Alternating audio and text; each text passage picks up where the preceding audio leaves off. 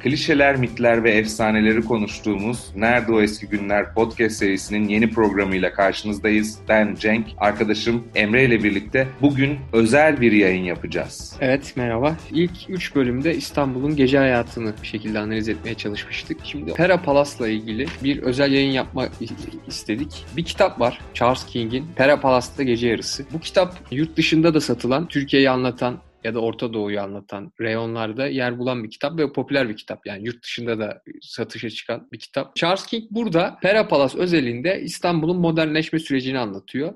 Tabii eğlence dünyasına da değiniyor. Bizim aslında ilk bölümde özellikle değindiğimiz işgal dönemi İstanbul'undaki o döneme de dair de enteresan bilgiler var. Biz ama kitabın çok daha fazla içeriği olduğunu düşünerek biraz daha sadece bu kitap üzerinde konuşulacak şeyler olduğunu düşündük. Sende bir de bir gelişme var galiba. Bir filmle ilgili bir gelişme var. Şöyle aslında biz araştırmayı yaparken sonradan da tekrar üzerine okurken tabii radarlarımız bu kitaba dönük olarak açılmıştı. 2020'nin Şubat ayında birçok haber sitesinde ve bu teknoloji haberlerinin olduğu işte ya da magazin haberlerinin olduğu sitelerde bir haber çıktı. Netflix biliyorsun belli ülkelerde özel yapımlar yapıyor o ülkeyle birlikte. Türkiye'de de ne yaptı? İşte Atiye diye bir dizi yaptı. Hakan Muhafız'ı yaptı. Daha sonra hatta bu Emrah Safa Gürkan'ın danışmanlığını yaptı. İşte Celal Şengör falan da konuştuğu. Fatih Sultan Mehmet'in İstanbul Fethi ile alakalı bir yapım yapmıştı. 2020'nin Şubat ayında da Netflix'in Türkiye'de yeni bir proje çekeceği ve bu projenin de Charles King'in bu kitabı Pera Palas'ta gece yarısı olacağına dair bir takım haberler yayıldı. Fakat bu haberlerin sonrasında başka bir haber yok ve Netflix'ten de yapılmış resmi bir açıklama yok. Tabii muhtemelen Covid-19 vakası salgın birçok planı ertelemiş olabilir Netflix'in. Ee, öncelikle ben bu hakikaten çok iyi bir proje olabilir. Çünkü Perapalas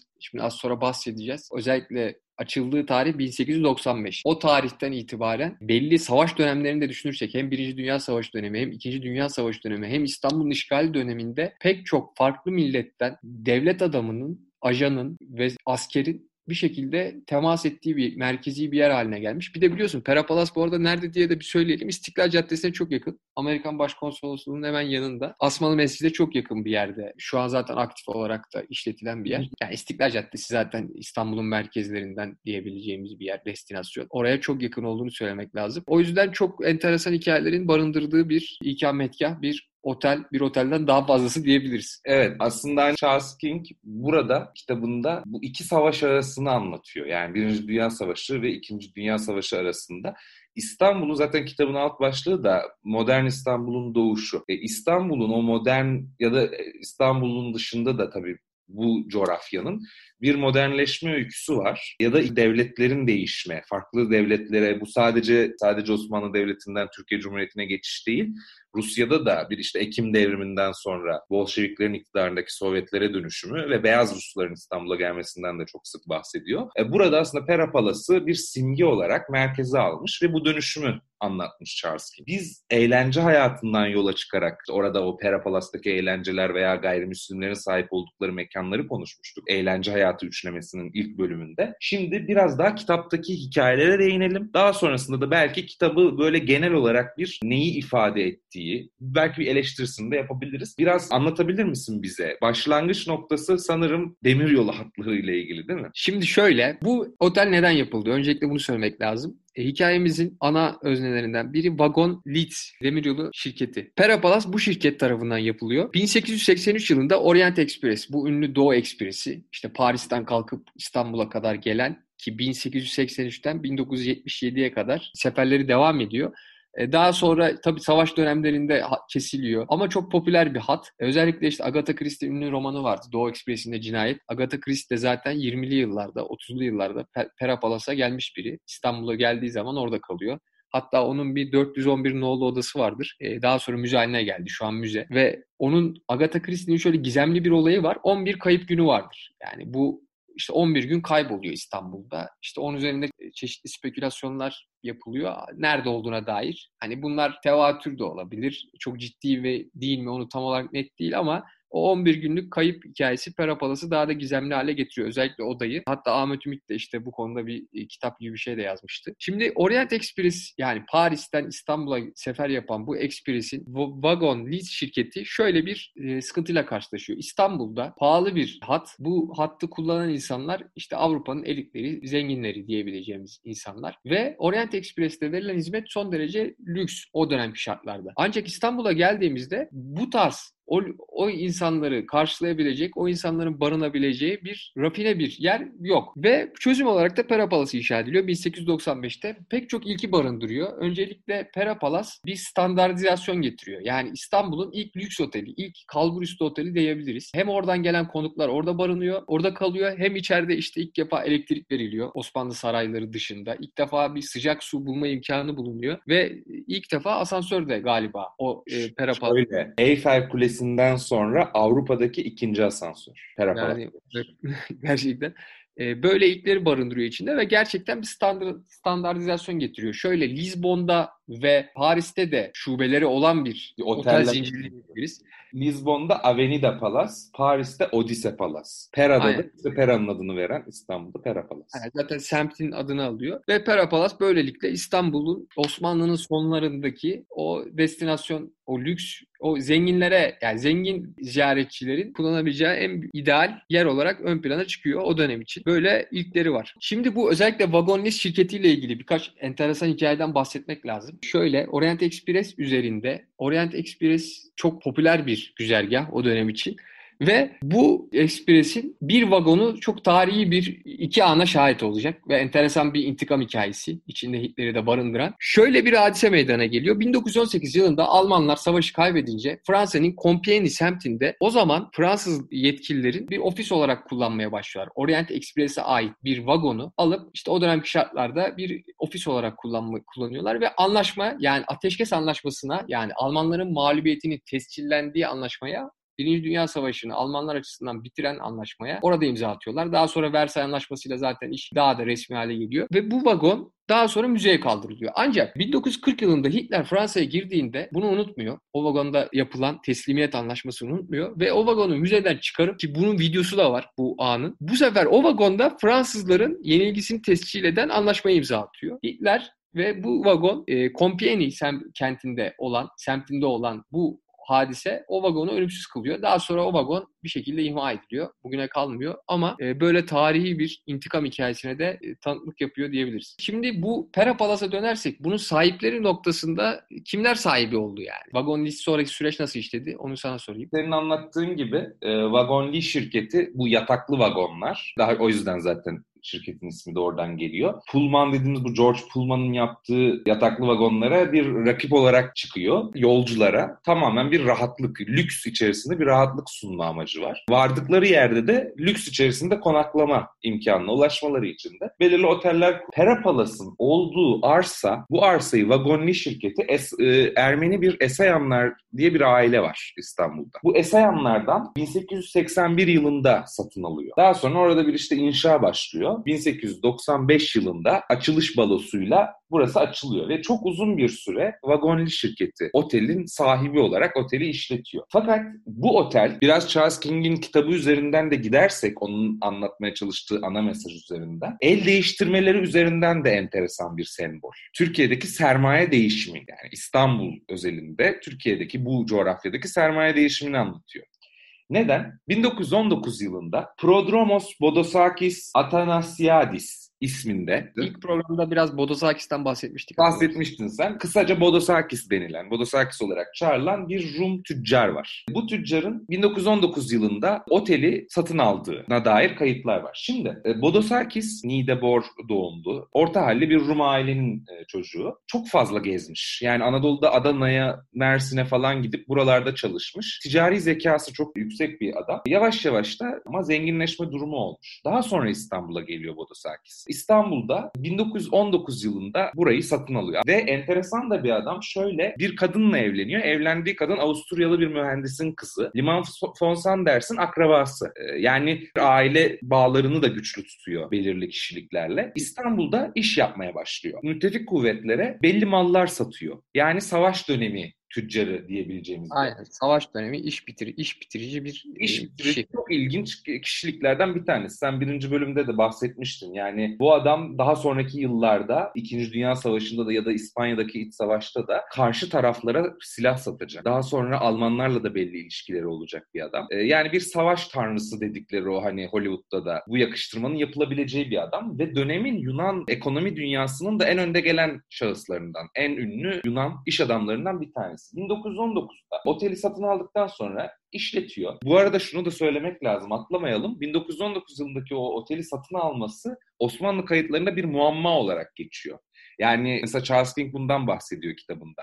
Yani oteli satın alma şekli bile çok tartışmalıydı. 1920'li yıllara geldiğimizde Vodosakis bir şeyi görüyor. İşte Anadolu'da Mustafa Kemal Atatürk'ün önderliğinde milli mücadele başlamış, Kurtuluş Savaşı başlamış. Yavaş yavaş artık Anadolu kurtarılmaya başlamış işgalci kuvvetlerden. Milli kuvvetler İstanbul'u alırsa burada da gayrimüslimlerin işte müttefiklerle işgal döneminde işbirliği yapmış gayrimüslimlerin tehdit altında olacağına dair bir panik oluşuyor. Vodosakis de o dönemde Yunanistan'a kaçıyor. Atina'ya gidiyor. Perapalas da burada kalıyor. Ve yeni Türkiye Cumhuriyeti hükümetinin daha sonra aldığı bir kararla İstanbul'dan ve Türkiye'deki gayrimüslimler yani Osmanlı tebaası olan daha önce gayrimüslimlerin Kurtuluş Savaşı'ndan bugüne Yunanistan'a gidenler, yurt dışına gidenler ve dönmeyenlerin e, mülklerinin millileştirilmesi durumu ortaya çıkıyor. Ve böylece de Perapalas Vodosakis'in elinden çıkmış oluyor. Daha sonra Misbah Muhayyeş isimli bir Lübnan asıllı iş adamı 1927 yılında Pera Palas'ı satın alıyor. 1928'de de bu belediye kayıtlarına geçiyor. Burada enteresan olan şey Misbah Muayyeş'in Kurtuluş Savaşı'nın ilk döneminden itibaren Türk kuvvetleriyle, milli kuvvetlerle işbirliği içerisinde bulunması. Ailesinin örneğin dokuma tezgahlarıyla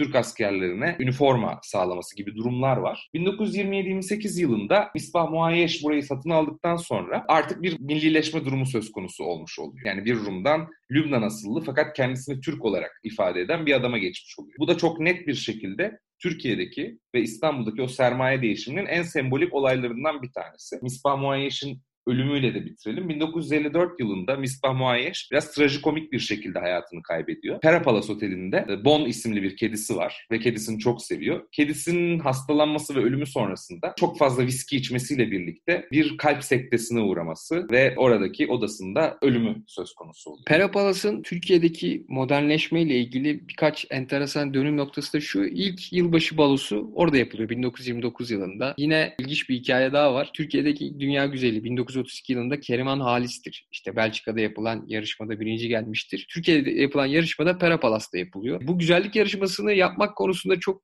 ısrarlı olan biri var. Yunus Nadi. O, o dönemin Cumhuriyet Gazetesi'nin sahibi. Yeni kurulan Cumhuriyet'te yeni bir gelenek inşa etmek istiyor ve e, bunun için belirlediği şeylerden biri de Dünya Güzeli yarışması. Özellikle 1930 yılında Dünya Güzeli'nin Yunan, Yunan olması onu daha da e, ateşliyor ve ne olursa olsun bir Dünya Güzeli çıkarmalıyız diyor. 3-4 senelik bir çabanın sonunda da Keriman Halis 1932 yılında dünya güzeli oluyor ve daha sonra da hiç yani herhangi bir e, popüler kültür anlamında bir işte çalışmıyor. Bir ilginç hikaye daha var Perapalas'ta. 1941 yılında Perapalas'ta bir bombalama hikayesi var. 6 kişi ölüyor. Bu da şöyle ilginç. Almanlar, Naziler 1941 yılında Bulgaristan'ı işgal etmelerinin ardından Britanyalı elçilik görevlileri, diplomatlar sınır dışı ediliyor. Ve yaklaşık 60 kişi olduğunu okudum. Kitapta öyle diyor. Ve bunlar trenle Türkiye'ye geliyorlar ve Perapalas Palas'ta konaklamak için geliyorlar. Ancak bu sırada Bulgar ajanları iki tane bavula bomba koymuş. O bombalardan biri de Perapalas'a girdikleri sırada e, patlıyor ve o taşınan bavulla yani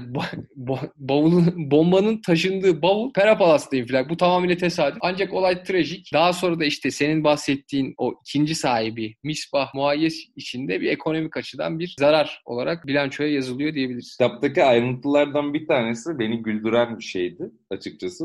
Şimdi Abdülhamit dönemi döneminde tabii otel işliyor Vagoni'nin yönetimi altında. Tabii jurnalciler o dönem çok meşhur. İşte her tarafta belli istihbaratçılar var. Senin de ilk başta bahsettiğin gibi çok fazla yabancı ajanın, çok fazla yabancı devlet adamının olduğu otelde çok fazla jurnalci de var Abdülhamit yönetimi altındaki. Lobiye otel yönetimi bir levha asıyor. Ve orada da o levhada da diyor ki hükümet görevlileri lütfen lobi koltuklarını otel müşterilerine bırakınız. Bu denli yani jurnalcilerin doluştuğu bir yer. O, o çok güzel bir detay. Tabii kitapta genel olarak Mustafa Kemal Atatürk'le ilgili de çok fazla anlatı var. Sen ne gördün tam olarak? Mustafa Kemal ile ilgili bir anıdan bahsediyor. E, Mustafa Kemal 1919'da daha 19 Mayıs olmamış, daha Samsun'a gitmemiş. Onun öncesinde Pera Palas'ta kalıyor. Kaldığı sırada da oradaki İngiliz diplomatlarla bir iletişim kurduğunu bir İngiliz gazetecinin anılarından aktarıyor bize Charles King. İşte o sırada Mustafa Kemal'in e, İngilizlerle yaptığı iletişimi ve hani bir şey kurmaya çalıştığı söyleniyor. Bir kontak arayışında olduğu söyleniyor kitapta. Tabii bu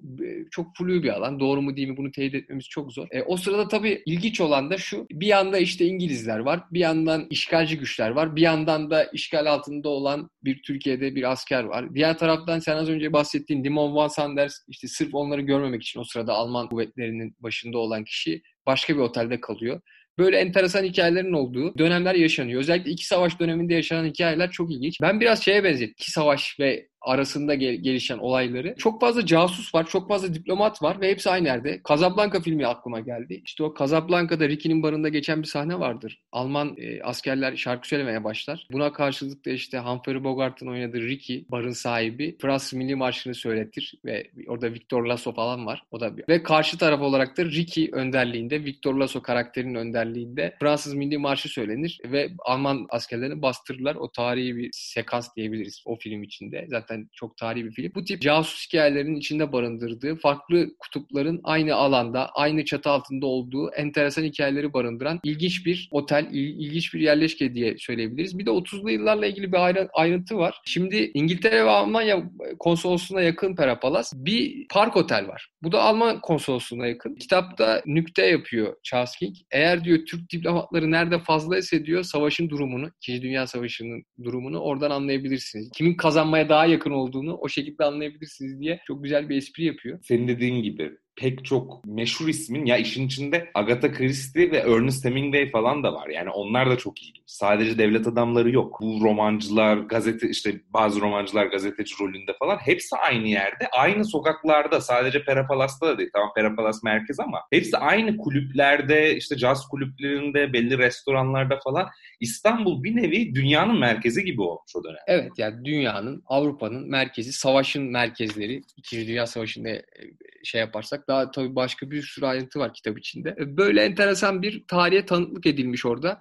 E tabii çok en modern otel olduğu için de tercih edilen yer olmuş. İşte Avrupa'nın eskilerin deyimiyle münevverleri ve askerleri orada kalmışlar, konaklamışlar diyebiliriz. Gerçekten de Netflix bu kitap üzerinden bir dizi yapacak mı? Bir belgesel hazırlayacak mı? Hazırlarsa nasıl bir belgesel olacak? Şimdi bunu biraz hani öngörmek zor olabilir ama aslında şundan bahsedilebilir. Bir eleştiri midir onu da tam bilemiyorum ama kitapta bazılarına göre çok fazla oryantalist bakış açısı var. Yani dışarıdan bir gözle Türkiye'deki milli mücadeleye bu şekilde bakıldığı. Ee, mesela soykırım ifadeleri çok kullanılıyor. Yani bu genocide dedikleri ifade çok fazla kullanılıyor e, Ermeni meselesiyle alakalı. E, onun dışında mübadele konusu o hani Yunanların, Rumların katastrofi dediği, Türklerin büyük mübadele dediği meseledeki o ya da işte o sermayenin el değiştirmesi çok vurgulanarak anlatıldığı için milliyetçi bir bakış açısı tarafından bakıldığında eleştirilen bir kitap. Senin bu konudaki yorumun ne? Ben genel olarak kitabın nesnel, çok nesnel olmayan yönleri var tabii ama genel olarak o dönemin atmosferini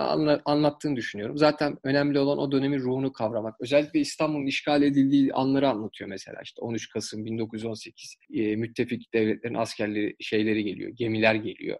İşte İngiliz, Fransız, İtalyan ve ardından işte orada bir parselizasyon var. İşte İngilizler Pera'yı yönetiyor. Üsküdar İtalyanların oluyor. Böyle bir dağılım da var. E, o sıradaki halkın tepkileri var. E, daha doğrusu o gün o günlere anlatanları aktarıyor bize Charles diyebiliriz. Tabii kitapla ilgili eleştiriler olabilir ama ben değerli bilgiler olduğunu düşünüyorum. Özellikle o dönem işte Bolşevik ihtilalinden kaçan Beyaz Ruslar anlatıyor. O dönemin atmosferini anlatıyor. Dediğimiz, bizim bahsettiğimiz hakikaten enteresan hikayeleri anlatıyor. Vagon Lee şirketinin e, anlatıyor. E, o döneme dair bence tarihe bir iz bırakıyor diyebiliriz. Ben kitabın kıymetli bir kitap olduğunu düşünüyorum. Muhakkak eleştirecek yanları vardır. Genel olarak o dönemin ruhunu iyi anlatıyor ve hani bu 1940'lı Hollywood'un ürettiği filmler vardır işte 30'lu 40'lı 50'li yıllarda ürettiği e, o dönem şartlarını iyi anlatan e, casusları, o dönemki kutupları iyi anlatan bir kitap. Pera Palas'ta bunların yaşandığı bir film dekoru gibi e, düşünebiliriz. Ya çok panoramik bir tarzı olduğu için aslında ben de senin gibi düşünüyorum bu konuda. Yani o belirli işte hani batıda yazılan bir kitap olmasının getirdiği bazı kelimelerin kullanılması durumu. Yani Türkiye'deki tartışma konusu olan e, kelimelerin kullanılması söz konusu. Evet ama onu bir kenara koyarsak Mesela Türkiye'de müttefik devletlerin yaptıkları, yarattıkları sıkıntıyı İstanbul'daki bazı gayrimüslimlerin Müslümanlara yönelik yarattıkları problemleri de irdeliyor aslında. Tabii. Yani iki Aynen. taraftan da bir anlatı yapıyor. Tek taraflı bir bakış açısı yok. Böyle bir de Cumhuriyet öncesi gayrimüslimlerin hani belli alanlardaki e, hegemonyasını anlatıyor. Örnek veriyor işte 1922 yılında lokantaların İstanbul'daki diyor %80'i Rumların elindeydi diyor. Hani bunlara da yer veriyor. Artı işgal sırasında gayrimüslimlerin bazı davranışlarını da hani onların belki rahatsız olacağı şekilde aktarıyor gibi diyebiliriz. Tabii Amerikalı bir yazar ve bu, bu, bu dönemi anılardan, işte hikayelerden bir şekilde aktarmaya çalışıyor. Burada tabii Perapalas ön planda. Perapalas hakikaten tarihe tanıklık etmiş önemli bir ikametgah diyorum. Başta da bahsettiğimiz gibi Charles King'in modern İstanbul'un doğuşunu Perapalas'ı sembol alarak anlattığı kitabı üzerinden, Perapalas'ta Gece Yarısı kitabı üzerinden biz de bu bölümde biraz kitabı irdelemeye çalıştık. Yarın öbür gün bir belgesele çekilir mi çekilmez mi? En azından bunu biraz tartışalım istedik. Fakat yıllar geçtikçe şunu görüyoruz. Perapalas o eski şaşasını, eski önemini yitirdi. En azından muadilleri çok arttı. Bunu söyleyebilirim. Çok, yani çok eski... arttı. Ve tabii bir dünya değişti süreç içerisinde. Ama o dönemin ruhunu anlatan enteresan bir e, yer, mekan. Ben çok teşekkür ediyorum Emre. Ben de sana teşekkür ederim. Ee, sonuna geldik yani. Evet. Son eklemek istediğin bir şeyler var mı? Ee, eklemek istediğim bir şey yok. Ee, şarkı isteyemiyoruz. Telif sorunları olduğu için Boss kızıyor. O yüzden e, bu şekilde bitireceğiz. Yapacak bir şey yok. Bir sonraki programda görüşmek üzere. Teşekkürler.